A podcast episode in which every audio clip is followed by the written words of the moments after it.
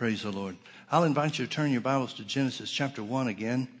We are, are teaching a, a series um, on spiritual dominion, and we want to continue along that line a little bit further.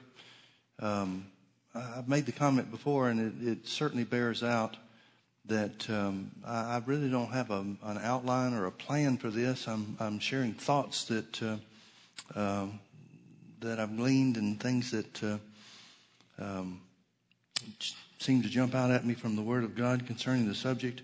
We certainly don't claim that the things that we're saying is the last word on the subject. Um, we're in a continual state of growth, at least I am.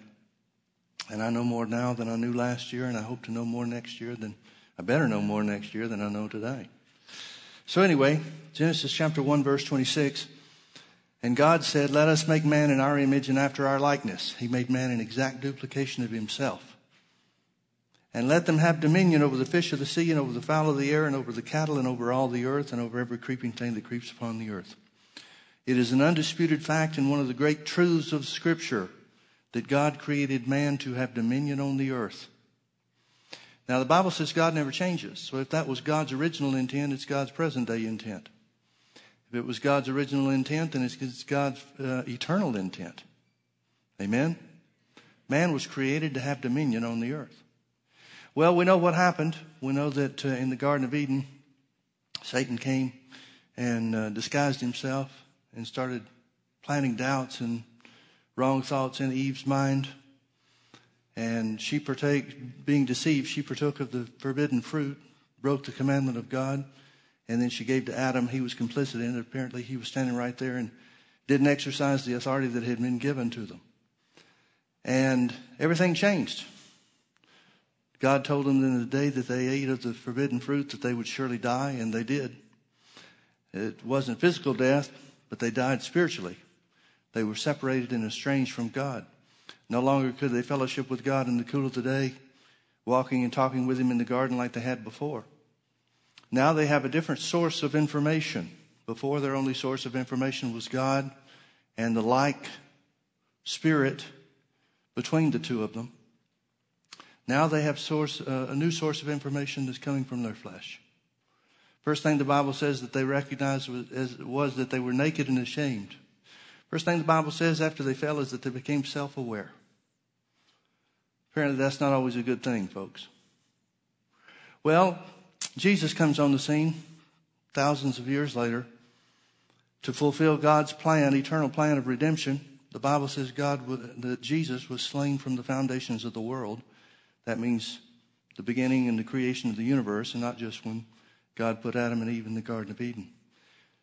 It indicates to us, or suggests to us, I should say, that it was God's eternal purpose to make man in his image and to provide himself a redeemer.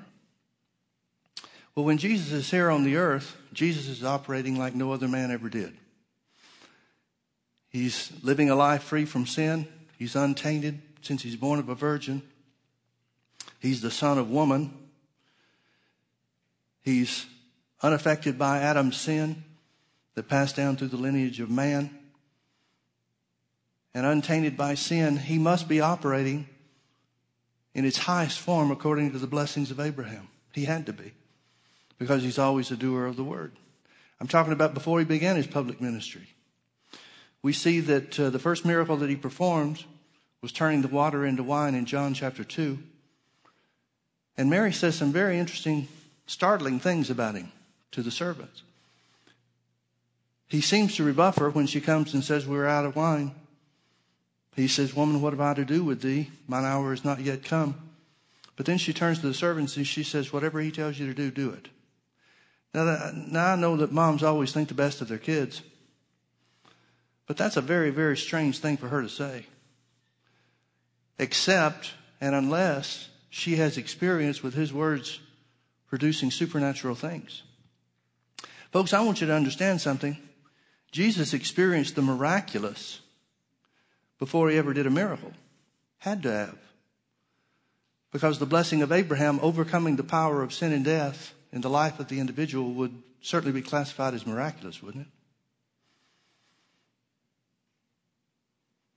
And as an individual free from sin, never having transgressed the commandment of God in any way. The law of Moses was perfectly kept in Jesus and through him uh, throughout his lifetime. That has to mean that the blessings of Abraham were upon him in abundance. Whatever this guy touches turns to gold, so to speak. It prospers in his hand. Well, that must be what Mary is referring to when she talks to the servants. Whatever he tells you to do, do it. The indication seems to be, or the implication seems to be, that she recognizes Jesus has the answer for just about every situation, which the wisdom of God would be part of the blessing of Abraham, wouldn't it? Nevertheless, Jesus enters into his miracle ministry. He's baptized by John in the Jordan River, and the Holy Ghost comes upon him. He's anointed of God. Now, think about what that means. If Jesus had been on the earth as the Son of God, who can anoint God? What would there be a need for him to be anointed? Well, the anointing of God by the Holy Ghost coming upon him when he was baptized by John in the Jordan River was not for him. He was already living above the, the, uh, the works of the enemy in his individual life. It was so that he could display the power of God for the benefit and, of others. He started doing miracles that helped and benefited mankind. And so that's where his miracles started. Jesus said himself many, many, many times that he was operating on the earth not as the Son of God, but he identified himself as the Son of Man. Now turn with me over to John chapter 5. I think we looked at this before, but it's uh, important that we see it again in light of the direction that we want to go tonight. John chapter 5. Jesus claims his being born of a woman, which is what Son of Man means when he identifies himself in that term. Being born of a woman was his um, foundation for the authority that he, that he operated in here in the earth. John chapter 5, let's start reading in verse uh, 25. Jesus said, Verily, verily, I say unto you, the hour is coming, and now is, when the dead shall hear the voice of the Son of God, and they that hear shall live. For as the Father has life in himself, so has he given to the Son to have life in himself. Now, remember when I, I said in uh, Genesis chapter 1, verse 26, that God made man an exact duplication of himself? God made Jesus as a human being and an exact duplication of himself, too. Same life, same spirit, same source of origin. And Jesus is referring to that. He said, For as the Father has life in himself, so also has he given to the Son to have life in himself. Now notice verse 27 and has given him authority to execute judgment. Has given him authority to execute judgment. Now, this word judgment is interesting. We'll see it a number of times tonight. It means justice, specifically divine law. The word judgment means justice. It can also mean condemnation or damnation. But he said, and has given him, because of the life of God within him, and has given him authority to execute judgment also because he's the Son of Man. Not because he's the Son of God, because he's the Son of Man. What I want you to see, folks, is that Jesus is telling us that authority on the earth was given to man. So if God came to the earth, even in human form, and operated as God, if Jesus had not laid aside his heavenly power and glory, and was operating here on the earth doing miracles and signs and wonders as the Son of God, God would have been operating illegally. He would have been operating outside of the boundaries that He established when He created man in His own image and gave him dominion on the earth. It had to be a man to exercise dominion. And notice a part of that dominion to fulfill God's plan of redemption was to execute judgment to execute judgment. And what did Jesus come to judge? He didn't come to judge man. Well, what did he come to judge? Keep that in mind because we're going to see it. Let's read another couple of verses before we turn to the next one. Marvel ye not at this, for the hour is coming in the which all that are in the grave shall hear his voice, and shall come forth, they that have done good unto the resurrection of life, and they that have done evil unto the resurrection of damnation. This word damnation is the same word judgment. So he's got to be talking about the work of redemption. He's got to be talking about even following the cross when the dead in Christ shall rise and the unrighteous dead shall rise and stand before the white throne judgment. He's talking about the end of times. Now turn with me to um, John chapter, I think I want to go to John chapter 12 next. John chapter 12.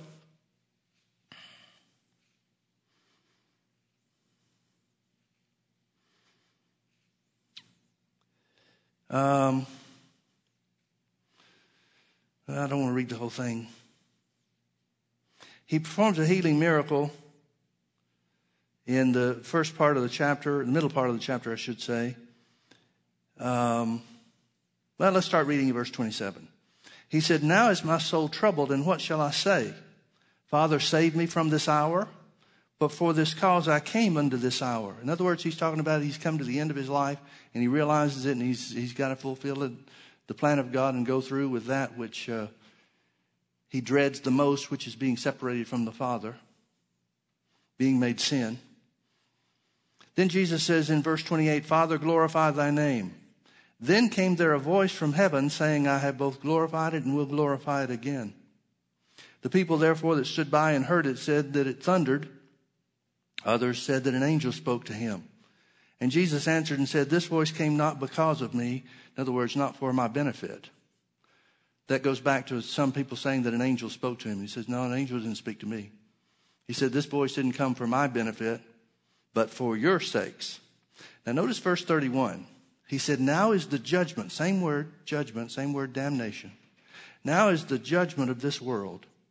Now shall the prince of this world be cast out. So I want you to see what judgment that Jesus came to execute is all about. It's about executing judgment on the, enemy, the evil one. He goes on and says, and, if I, and I, if I be lifted up from the earth, will draw all men unto me. Now look with me over to John chapter 16. John chapter 16, Jesus is talking about the work of the Holy Ghost after the resurrection during the church age. And the things that he says are in line with what he said that his purpose was before. So what I want you to see is he's talking about and looking forward to the day after the judgment, his judgment is executed on Satan. Uh, let's start in verse 7. He said, Nevertheless, I tell you the truth. It is expedient, helpful, beneficial for you that I go away. For if I go not away, the Comforter will not come unto you. But if I depart, I will send him unto you. And when he is come, he will reprove. The word means to re- reprove uh, means to convince or convict. It means to admonish. Literally, it means to prove something. So he said, and when he has come, he will reprove the world of sin and of righteousness and of judgment. Same word judgment, condemnation, damnation. Then he explains how. Of sin, because they believe not on me. Of righteousness, because I go to my Father, and you shall see me no more. Of judgment, because the prince of this world is judged. Folks, I want you to realize something a very, very important, maybe even the significant issue of Jesus' work on the earth was the judgment on Satan.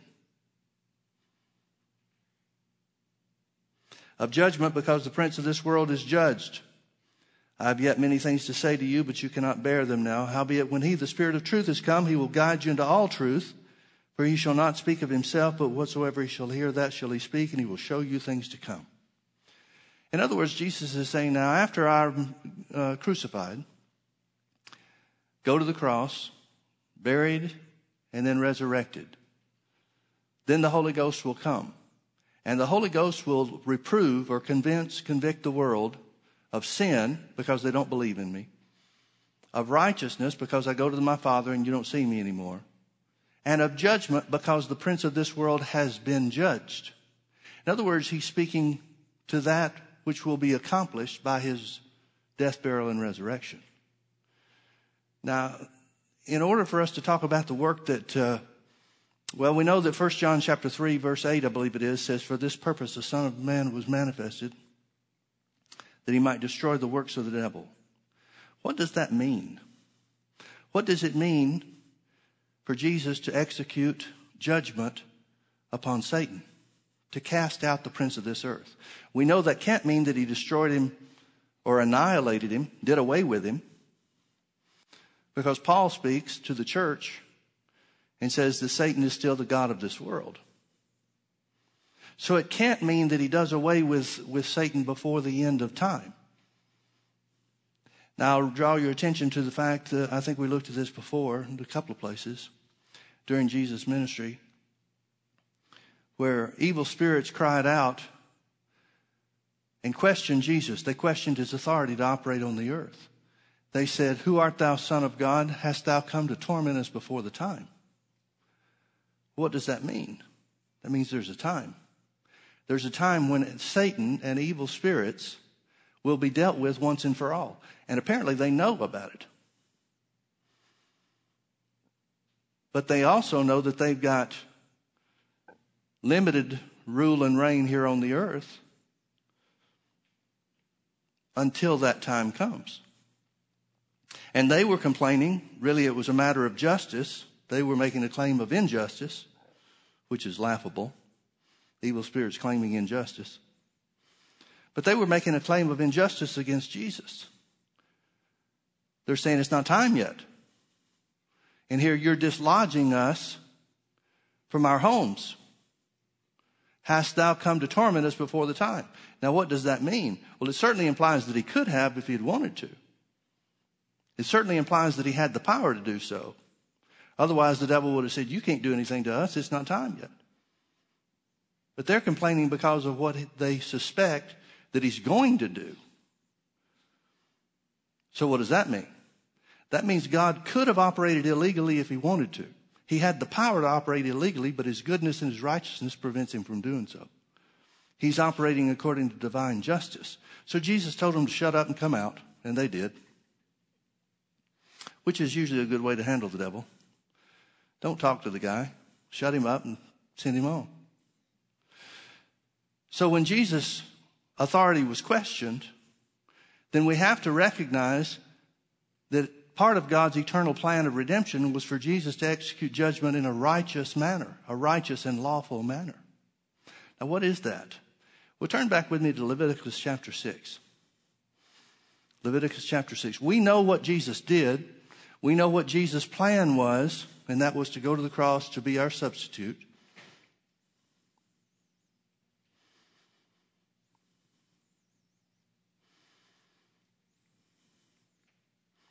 We know that he said that after the substitute was made, the Holy Ghost would show us things to come. He would reprove the world of judgment because the prince of this world is cast out. In other words, he's saying the work of the Holy Ghost, one work of the Holy Ghost is to show us how judgment was executed, what that judgment means. Now, in Leviticus chapter 6, I'm going to start reading verse 24 because we want to look at um, and we're, we're going to have to be brief in this. There's, we could take a week just talking about some of this stuff. But I want to briefly talk about the work of Jesus on the cross. Now, the only way that we're going to be able to understand what Jesus did is to recognize the Old Testament types that he fulfilled. Otherwise, we'd have no way to know what God's plan accomplished. So here's part of what Jesus did.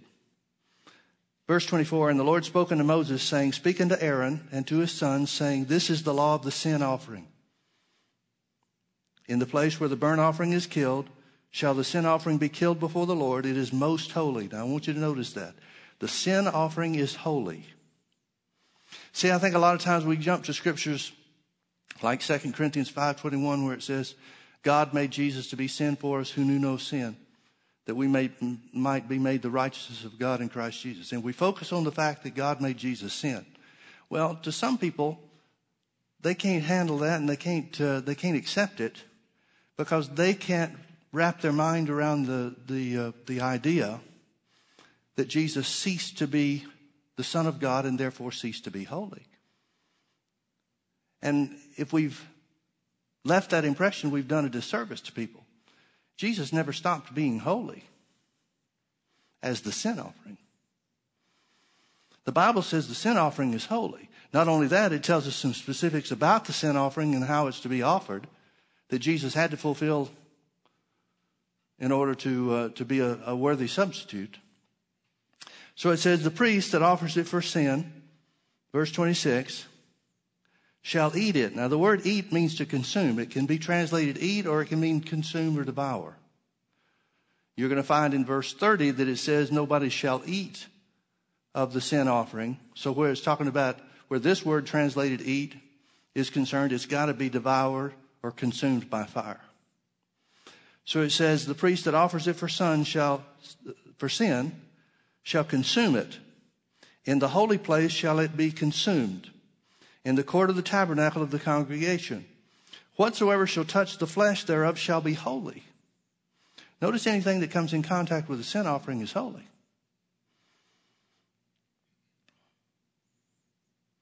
And when there is sprinkled of the blood thereupon any garment, thou shalt wash that whereupon it was sprinkled in the holy place. But the earthen vessel wherein it is sodden shall be broken. Jesus talked about himself being a, like a broken vessel when he's on the cross. And if it be sodden in a brazen pot, it shall be scoured, both scoured and rinsed in water. All the males among the priests shall eat thereof, meaning consume it. It is most holy. And no sin offering, here's how we know that it means they're not literally eating it. And no sin offering whereof any of the blood is brought into the tabernacle of the congregation to reconcile with all in the holy place shall be eaten. It shall be burnt in the fire. So notice some things about the sin offering. First of all, it's holy. There are specific instructions given as to, to how it's to be offered. Anything that comes in contact with it is made holy and it's to be burned in the fire. Keep that in mind. It's to be burned in the fire. Now look with me to chapter 16.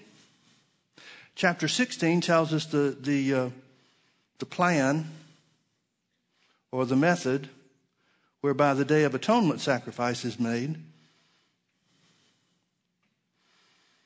And we'll start reading in verse 5. And he shall take of the congregation talking about the, the priests, of the children of Israel, two kids of the goats for a sin offering and one ram for a burnt offering. Now, please notice he's saying that two, two rams or two goats shall, be, shall make up the sin offering. There's got to be two. Now, this is not the sin offering that was spoken of before because anytime somebody sinned or transgressed or the, broke the law of Moses, they could bring an animal to be offered as a sin offering. This is specific instruction concerning the Day of Atonement. So Jesus not only fulfilled, had to fulfill the sin offering type, he also had to fulfill the, the Day of Atonement type. We read the first one because it gives us some information that this one doesn't give. By this time, Moses and the, the priests are already supposed to understand how the sin offering works. So he says, He shall take of the congregation of the children of Israel two kids of the goats for a sin offering, and one ram for a burnt offering, and Aaron shall offer his bullock or the ram of the sin offering, which is for himself, and shall make an atonement for himself and for his house. And he shall take the two goats and present them before the Lord at the door of the tabernacle of the congregation. So if you got the picture, there's three animals, but one of the animals doesn't count as to, to make um, uh, a sacrifice for Aaron. So the two goats are what's important. And these are presented before the Lord in the door, in the door of the tabernacle of the congregation. Verse 9, uh, verse 8. And Aaron shall cast lots upon the two goats, one lot for the Lord and the other lot for the scapegoat. So one is going to be the sin offering, the other is going to be the scapegoat. But both of them together make up the one complete sacrifice. And Aaron shall bring the goat upon which is the Lord's lot fell and offer him for a sin offering, but the goat on which the lot fell to be the scapegoat shall be presented alive before the Lord to make an atonement with him and to let him go for a scapegoat into the wilderness. And Aaron shall bring the, the bullock of the sin offering, which is for himself, and shall make an atonement for himself and for his house, and shall kill the bullock of the sin offering, which is for himself. And he shall take a censer full of burning coals of fire from off the altar before the Lord and his hands full of sweet incense, beaten small, and bring it within the veil. And he shall put the incense upon the fire before the Lord, that the cloud of the incense may cover the mercy seat that is upon the testimony, that he die not. And he shall take of the blood of the bullock and sprinkle it with his finger upon the mercy seat. Now, this is the one that he's making his own sacrifice for, or um, the sin offering for himself. He shall take the blood of the bullock and sprinkle it with the, his finger upon the mercy seat eastward. And before the mercy seat shall he sprinkle of the blood with his finger seven times. Then shall he kill the goat of the sin offering that is for the people and bring his blood within the veil and do with that blood as he did with the blood of the bullock and sprinkle it upon the mercy seat and before the mercy seat. And he shall make an atonement for the holy place. Please notice this. He's making atonement for the holy place with the blood of the sin offering. He shall make an atonement for the holy place because of the uncleanness of the children of Israel, because of their transgressions in all their sins. And so shall he do for the tabernacle of the congregation that remaineth among them in the midst of their uncleanness. And there shall be no man in the tabernacle of the congregation when he goes in to make an atonement in the holy place until he comes out, and have made an atonement for himself and for his household and for all the congregation of Israel. And he shall go out unto the altar that is before the Lord and make an atonement for it, and shall take of the blood of the bullock and of the blood of the goat and put it upon the horns of the altar round about. And he shall sprinkle of the blood upon it with his finger seven times and cleanse it and hallow it from the uncleanness of the children of Israel. And when he has made an end of reconciling the holy place and the tabernacle of the congregation and the altar, he shall bring the live goat. Now I want you to get the picture. He's using the blood of the, the sin offering, which is a type of Jesus, which means Jesus' blood had to do the same thing for an eternal redemption, to sanctify the holy place. In other words, to make an opening or a way, a path for the holy place to be acceptable before God for man to enter in. That's what the sin offering was for. That's the first part of the complete offering, which is both goats. And it's holy. We've already seen in chapter 6 that whatever comes in contact with the sin offering or the blood thereof is made holy. This is Jesus on the cross. This is Jesus offering his physical life on the cross. His precious blood, his holy blood. Notice it says in verse uh, 20, and when he has made an end of reconciling the holy place and the tabernacle of the congregation and the altar, he shall bring the live goat. And here's the second part of the sacrifice, the scapegoat. And Aaron shall lay both his hands. Please notice that it's important that he does it with both hands. He shall lay both his hands upon the head of the live goat and confess over him all the iniquities of the children of Israel and all their transgressions and all their sins, putting them upon the head of the goat, and shall send him away by the hand of a fit man into the wilderness. And the goat shall bear upon him all their iniquities unto a land not inhabited. Please notice that phrase into a land not inhabited. And he shall let go the goat in the wilderness. Now, some people have a hard time, and I understand. I get it. Maybe we just haven't done as good a job teaching this stuff as we should have. But some people have a hard time understanding how Jesus could be made sin without sinning himself. And if he sinned himself, then he loses his righteous and holy place, position, and he's no longer a worthy sacrifice. So a lot of people get tripped up with this. But please notice that the Old Testament type was for a live goat, an offering unto the Lord, without spot or blemish, who bore away the sins and iniquities of Israel. Now, did the goat sin? No, those sins were transferred or conferred upon the live goat. He's just as worthy of sacrifice as the sin offering. The reason he's the scapegoat instead of the sin offering is because of the way the lots fell. But they're equal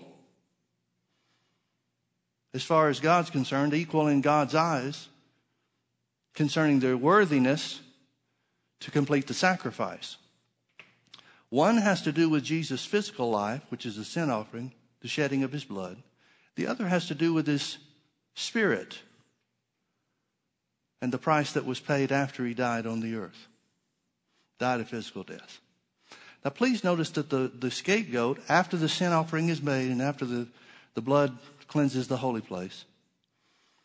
makes an opening for the children of Israel before God. Notice that it's the live goat that's presented before the Lord. It has to be presented live. Now, the both hands thing is significant because Jesus was examined both by the Jews and the Gentiles.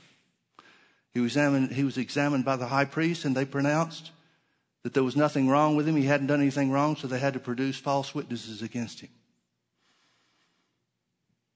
The other hand represents the Roman government, which was the world power. Pilate examined him and said, I don't find anything in him worthy of death. In other words, Jesus is becoming the scapegoat for the sins of mankind, not just the sins of the Jews, Jews and Gentiles. The sins of mankind were conferred upon him. And he was let go, carried out, and then let go into the wilderness. Notice the Bible calls that a land not inhabited. A land not inhabited. Now, from that point, the Bible doesn't tell us what happened to the, to the scapegoat. But we know that since it's bearing the sins of, of mankind, the judgment of God had to fall upon it in some way or another. Whether that means he's eaten up by another animal, whether it means he starves to death, maybe he falls off of a cliff, breaks his neck in some way, or maybe the fire of God falls where nobody can see it. That part we don't know. I want you to look with me over to uh, Isaiah 53 and see what Isaiah said about some of these things.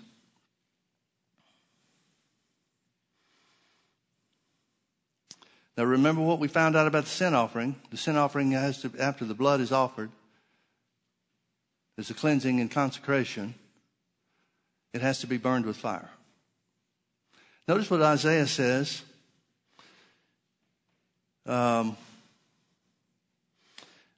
I don't want to read the whole thing. I'm running out of time. Let's, uh, well, we've got to start in verse 4.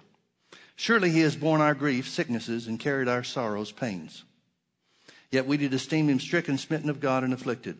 But he was wounded for our transgressions, he was bruised for our iniquities. The chastisement of our peace was upon him, and with his stripes we are healed. All we like sheep have gone astray. We have turned everyone to his own way and the Lord has laid on him the iniquity of us all. Now, how is that possible? Well, there's only one place in Scripture that Israel has any experience with iniquities being laid on something on their or for their behalf, and that's the scapegoat. So, where he says he's laid upon him the iniquity of us all, the Jews understood what that had to mean. The Jews understood that when Isaiah is prophesying about the Messiah, that a work of the Messiah would be to, to, to accomplish the work of the scapegoat of the Old Testament, the work of the scapegoat on the Day of Atonement. He has laid upon him the iniquity of us all. Doesn't mean Jesus sinned. Doesn't mean he stopped being holy. It means a part of his sacrifice. The complete sacrifice was not only the sin offering, but the work of the scapegoat as well. The sin offering is holy and makes holy anything that comes in contact with it. The scapegoat, however, is where the sins of mankind are conferred upon him. He has laid upon him the iniquity of us all.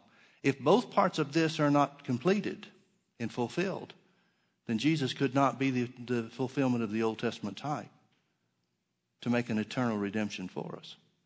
Do you understand that? It's that critical. So he laid upon him the, uh, the iniquity of us all. He was oppressed and he was afflicted, yet he opened not his mouth.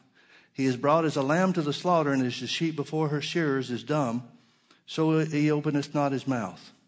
He was taken from prison and from judgment. Now, another translation is a lot better on this. Uh, by oppression and judgment, he was taken away.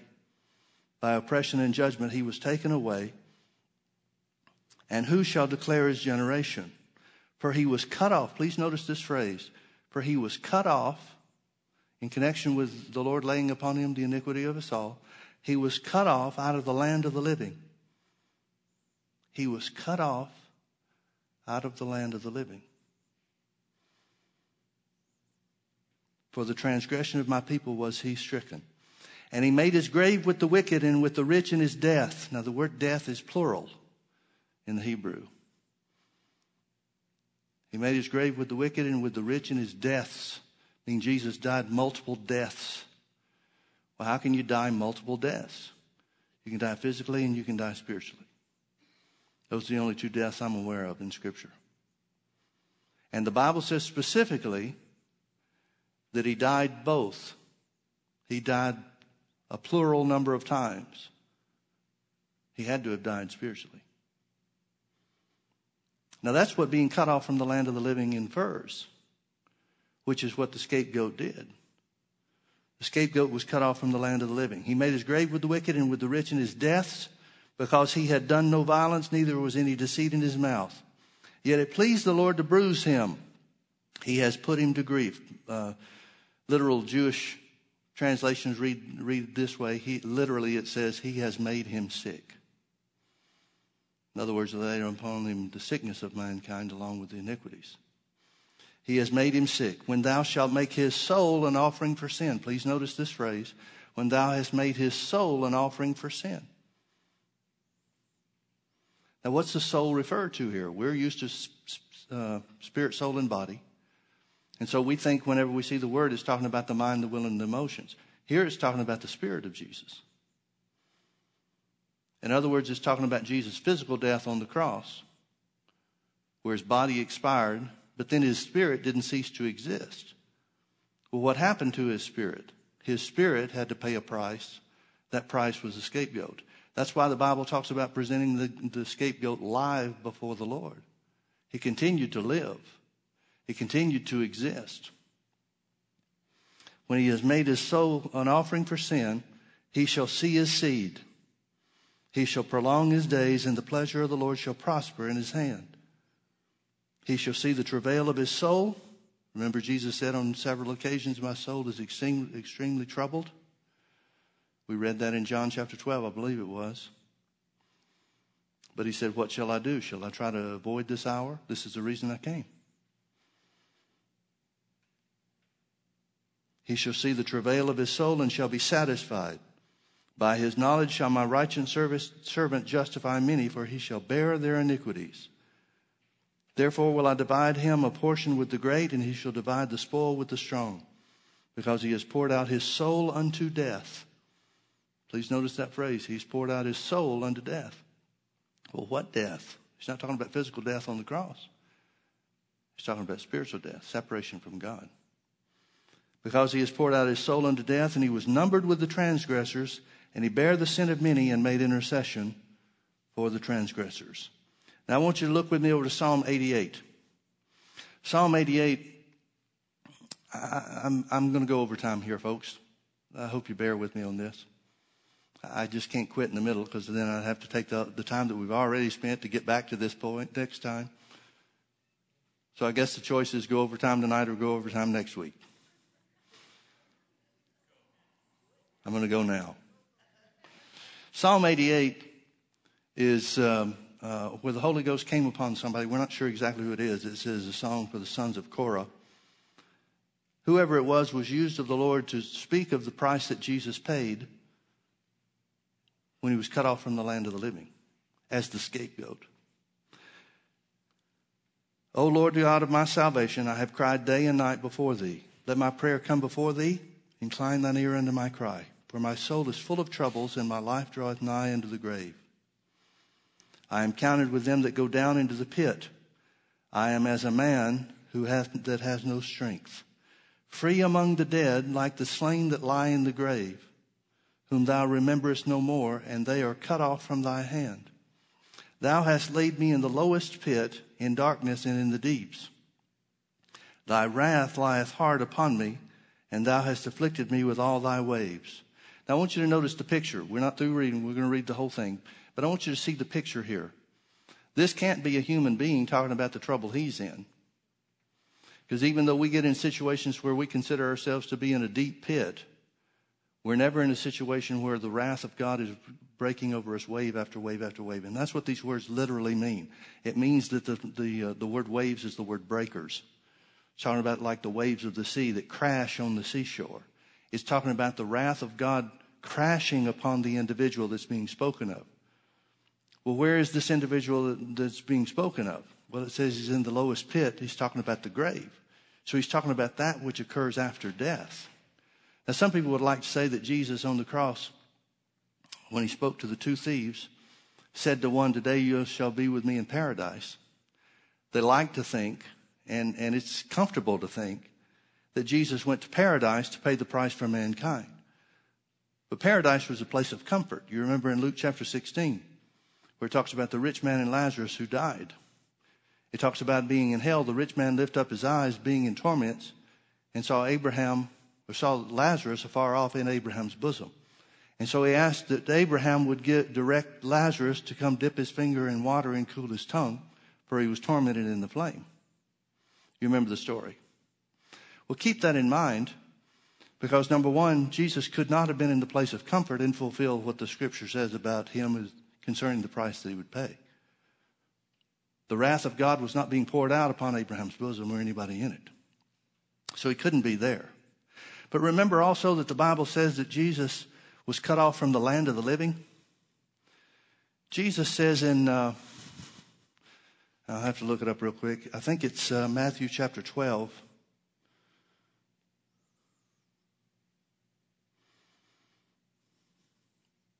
No, it's Matthew chapter. Let me read chapter 22, Matthew chapter 22 to you real quick. The, um, the Sadducees came to him and they've got a question about the guy who's, who dies, the, the woman who dies, and he's got seven brothers. She winds up marrying all seven of them, and their question is in the resurrection, whose wife will she be? Now they're trying to trip Jesus up because they don't believe in the resurrection. They're just coming up with some stupid question trying to trip him up. And Jesus answers, that that's not the way it works. They'll be like the angels, and in heaven there's no marriage between the angels, and so forth. He said, but in verse uh, Matthew 22, verse 31, but as touching the resurrection of the dead, have you not read which was spoken unto you by God, saying, I am the God of Abraham and the God of Isaac and the God of Jacob. God is not the God of the dead, but of the living. So Jesus couldn't have been in paradise because that was considered to be the land of the living. So he was cut off from the land of the living, which means he, at the very least he had to be in the lowest part of hell, the place of the unrighteous dead. Now I say at the very least, I'm not sure I'll get there tonight. I'm, I'm really not sure I should get there anyway. But I, perhaps I'll explain what I mean as we go. Verse 6 again, thou hast laid me in the lowest pit. That's got to be the lowest section of hell at the very least in darkness and in the deeps. Now, can I ask you a question? Was the rich man in Luke chapter 16 in darkness? When he lifted up his eyes and saw Abraham afar off? If you're in darkness, how do you see something afar off? It doesn't seem to indicate to us from what Jesus told us that things were like, and he didn't say this was a parable. He said there was a certain rich man and a certain man named Lazarus which means this really happened. It doesn't sound to me like even the lowest part of hell satisfies that which was spoken prophetically of Jesus and the price that he would pay. Furthermore, hell is not a place where the waves of God pound upon you wave after wave after wave. It's the place of the unrighteous dead. It's a place of torment. But that's not the place of eternal judgment.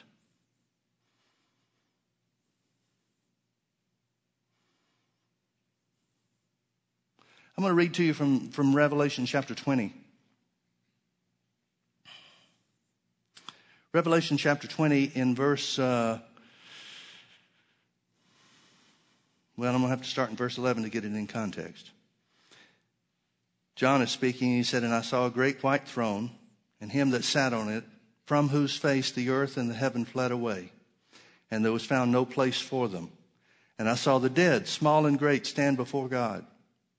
And the books were opened, and another book was opened, which, was, which is the book of life. And the dead were judged out of those things which are written in the books, according to their works. And the sea gave up the dead which were in it and death and hell delivered up the dead which were in them. And they were judged every man according to their works. Now notice verse 14. And death and hell were cast into the lake of fire. This is the second death. And whosoever was not found written in the book of life was cast into the lake of fire. So, what does that mean? Well, it means something very significant, I believe, in the, in the, the fulfillment of the Old Testament sacrifice, the scapegoat. Because here's what that means that means that hell now, even though it's a place of torment, the place of the unrighteous dead, is not the eternal judgment for man, unrighteous man. The Bible talks about hell and death being cast into the lake of fire at some point in the future. At the point, of, at the point in time that we know of as the great white throne judgment. Now let's think about that for a minute. That means there's a judgment beyond hell for those that reject Jesus. Now, if Jesus just went to hell, that means there is a punishment, an eternal punishment for sin that he didn't experience. Is that possible? Is it possible for him to be the substitute for mankind and not have experienced the totality of God's eternal punishment upon sin? Upon him because God had laid upon him the iniquity of us all? Now, folks, I can't prove this beyond a shadow of a doubt, but you can't disprove it either. Jesus wasn't just sent to hell, he was cast into the lake of fire. That's where the waves of God's wrath came upon him. Wave after wave after wave after wave. That must be so. Or else Jesus couldn't have paid the supreme sacrifice for mankind. Well, let's go back to Psalm 88. Let's finish reading.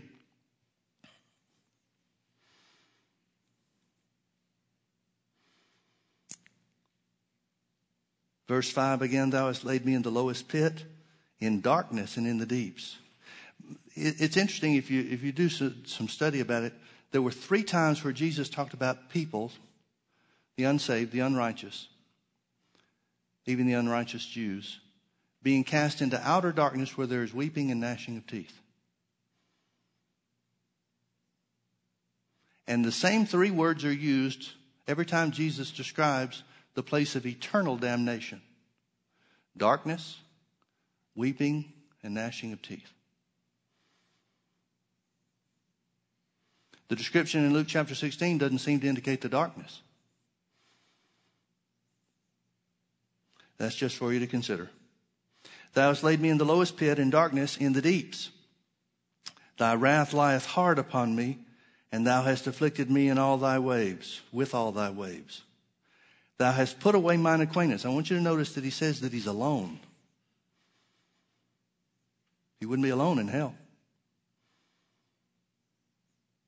Thou hast put away mine acquaintance far from me. Thou hast made me an abomination unto them. I am shut up and I cannot come forth. He's already laid his life down and now it's out of his hands. Mine eye mourneth by reason of affliction. Lord, I have called daily upon thee, which indicates he's there for more than one day. We know he was there for three. I have called daily upon thee. I have stretched out my hands unto thee. Wilt thou show wonders to the dead? Shall the dead arise and praise thee? Shall loving kindness be declared in the grave, or thy faithfulness in destruction? Shall thy wonders be known in the dark? There's darkness again. And thy righteousness in the land of forgetfulness? Now, this word forgetfulness is interesting. It's the only time the word is used. It literally means oblivion. It means such utter destruction that is cast off from memory. Now, that's not what hell is. Don't get me wrong, hell is bad enough. But there's a final judgment even upon hell and death. Just as a side note, remember Jesus identified in Revelation when he appeared to John that he had the keys of hell and death. Shall thy wonders be known in the dark? Verse 12 again. And thy righteousness in the land of forgetfulness? But unto thee have I cried, O Lord, and in the morning shall my prayer prevent thee. Again, it's talking about more than just a day. Lord, why casteth off my soul? Why hidest thou thy face from me?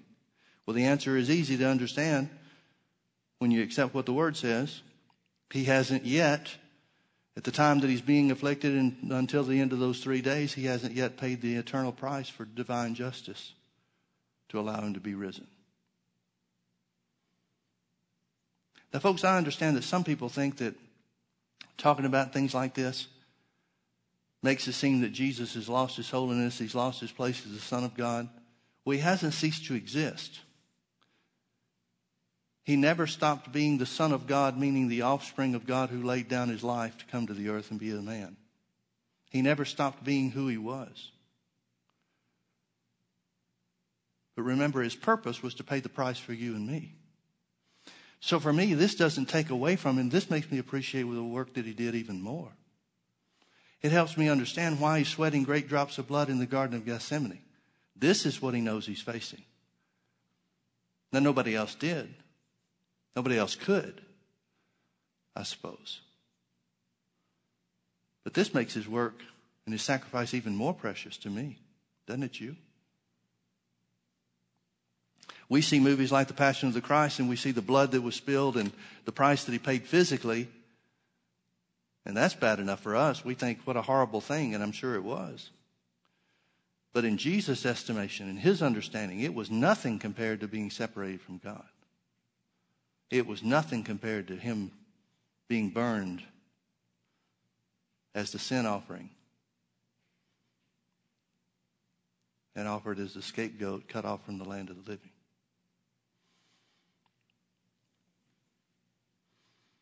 Shall thy wonders be known in the dark, and thy righteousness in the land of forgetfulness? But unto thee have I cried, O Lord, and in the morning shall my prayer prevent thee.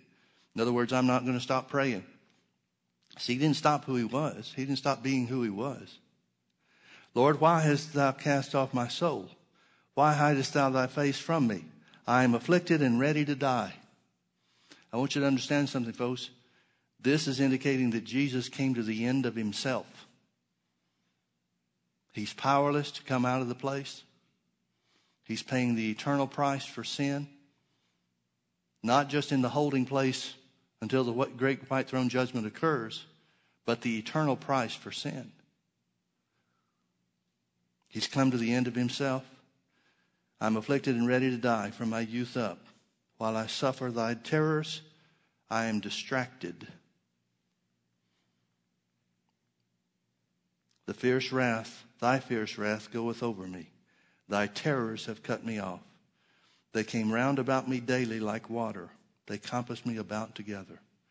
Lover and friend hast thou put far from me, and mine acquaintance into darkness. Folks, I believe with all my heart that Jesus was cast into the lake of fire to pay the eternal price for sin. Now, I want to show you Hebrews chapter 10. We'll close with this. Now, remember what, why we got here.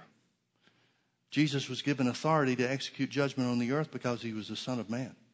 He said himself, now the, now the judgment is come, the prince of this world is cast out. He said the Holy Ghost would convince us of judgment because Satan has already been judged. In other words, the reason that this is important, the reason that Jesus was the sin offering and the scapegoat, is not just so that we could have the life of God. Thank God if that was, if that was all there was, that'd be enough. It wasn't just so that we could make it to heaven when this life is over. It was so that we could live free from all the work and all the power of the devil. He's still here. He's still the God of this world. His, his time has not run out. He still has a lease that's not yet up. Thank God it'll be up one of these days. But Jesus made a way for you to come to the Father so that you could live like He lived on the earth. Because you've got the same life that He had, which is the same life that was in the Father, according to Jesus. So notice what Paul says to us in Hebrews chapter 10. We'll start in verse. Uh, Well, let's start in verse 12. He said, But this man, talking about Jesus, after he had offered one sacrifice for sins forever, sat down on the right hand of God. The Bible says that at the point in time, the moment in time, it's the last verse of Romans chapter 4. It says, at the moment in time that Jesus had paid the price, that divine justice had been satisfied, at the moment that it was complete, the life of God came back in him, and Jesus became the first begotten or firstborn from the dead. Not the firstborn from physical death, the firstborn from spiritual death. People had been born or raised from the dead before. Jesus had raised people from the dead. That he wouldn't have been the first if that was all it was. But nobody had been brought back from spiritual death.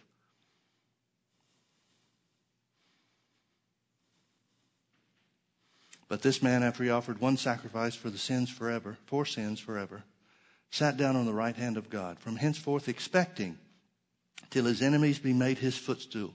Now please notice that phrase, expecting till his enemies are made his footstool. There seems to be a difference in attitude between Jesus and man's authority over his enemies and the church's idea about who we are in relation to our enemies.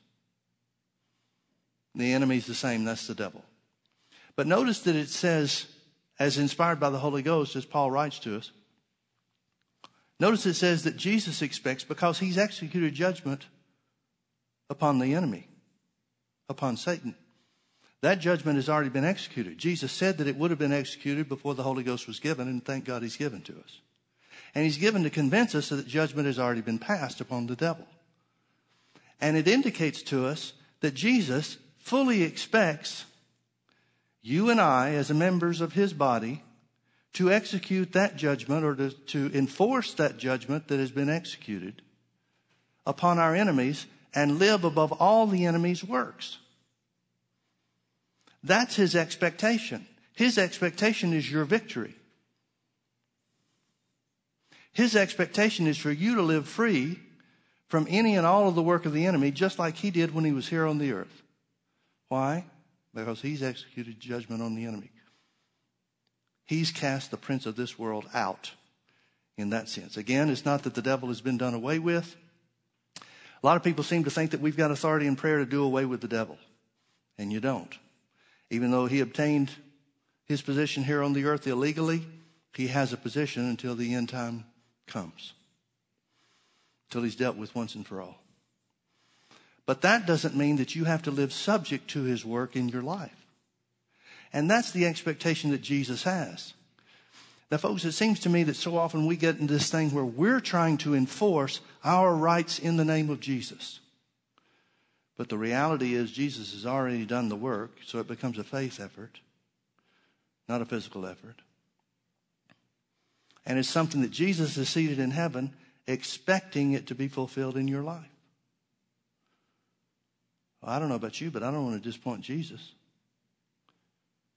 So that means I've got a responsibility to live above the work of the devil so that his expectation is met. He wouldn't have a wrong expectation, would he? Well, what is his expectation? His expectation is for you to live free from all the bondage of the enemy and above all of his works, whatever they are. That's what he expects. Now, if that work was not accomplished, he would be unrighteous and unjust to make that expectation of us. Wouldn't he?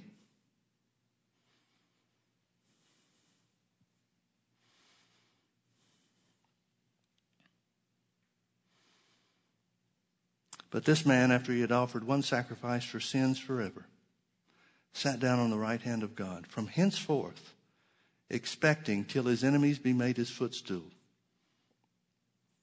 For by one offering he has perfected forever them that are sanctified. What was the one offering? Both the sin offering and the scapegoat which made the complete sacrifice. For by one offering he has perfected forever them that are sanctified. He has perfected forever them that are sanctified. Sanctified means to make Jesus the Lord of your life. by one offering, sin offering, one complete offering, the sin offering and the scapegoat. Jesus perfected you forever. That's why the devil spends so much time trying to tell you how unworthy you are. Because he knows that the work of Jesus has perfected you forever. Wherefore, or whereof, the Holy Ghost also is a witness to us forever after that he said before, This is the covenant that I will make with them after those days, saith the Lord. I will put my laws into their hearts. He's talking about the new birth. And in their minds will I write them, and their sins and iniquities will I remember no more. Now, where remission of sins is, there is no more offering for sin. Having therefore, brethren, boldness to enter into the holiest by the blood of Jesus, by a new and living way which he has consecrated for us. Remember, that's what the sin offering did? It consecrated the holy place. That's what Jesus did for you. By a new and living way which he has consecrated for us through the veil, that is to say, his flesh, and having a high priest over the house of God, let us draw near with a true heart in full assurance of faith, having our hearts sprinkled from an evil conscience and our bodies washed with pure water. In other words, he's saying because of this one offering, the eternal redemption that he's accomplished once and for all, which in my mind means Jesus had to pay the eternal price for sin, not just the holding price for sin, which is hell, but the eternal price for sin, which is the lake of fire. That would certainly hold true with what the sin offering was required, or was, which was required of the sin offering, I guess I should say. And that was that it had to be burnt with fire. To what end? What's the bottom line? What's the takeaway for us? The door to God is wide open. Let us draw near without a sense of condemnation or guilt, without a sense of unworthiness or what we've done in our past or what we're struggling with in the present, knowing that the work of Jesus, the sacrifice of Jesus, once and for all, the dual sacrifice of sin offering and scapegoat, has opened the door to the Father once and for all so that you can come boldly before the throne of grace to find grace to help in time of need. If only our eyes were opened to how God wants us to operate in His power and with His presence. If we just got one glimpse of that, it would change everything we thought about dominion here in the earth. Amen? Let's pray. Father, thank you for all that Jesus has done for us. Thank you for your eternal plan of redemption that Jesus accomplished. Lord Jesus, we thank you so much for being willing to offer yourself as a sacrifice. Not just the sin offering, to die on the cross and offer your blood on our behalf, but as the scapegoat to be cut off from the land of the living to spend three days paying the eternal price for sin for all of mankind. No wonder when you were raised from the dead, you greeted your disciples with such joy and spoke of the authority that had been given unto you in heaven and in earth. And with delight, you commissioned that authority in the earth back to your disciples. Not that there's no longer a devil to contend with, but that your original plan for man's to have authority here has been restored to all those that believe in you.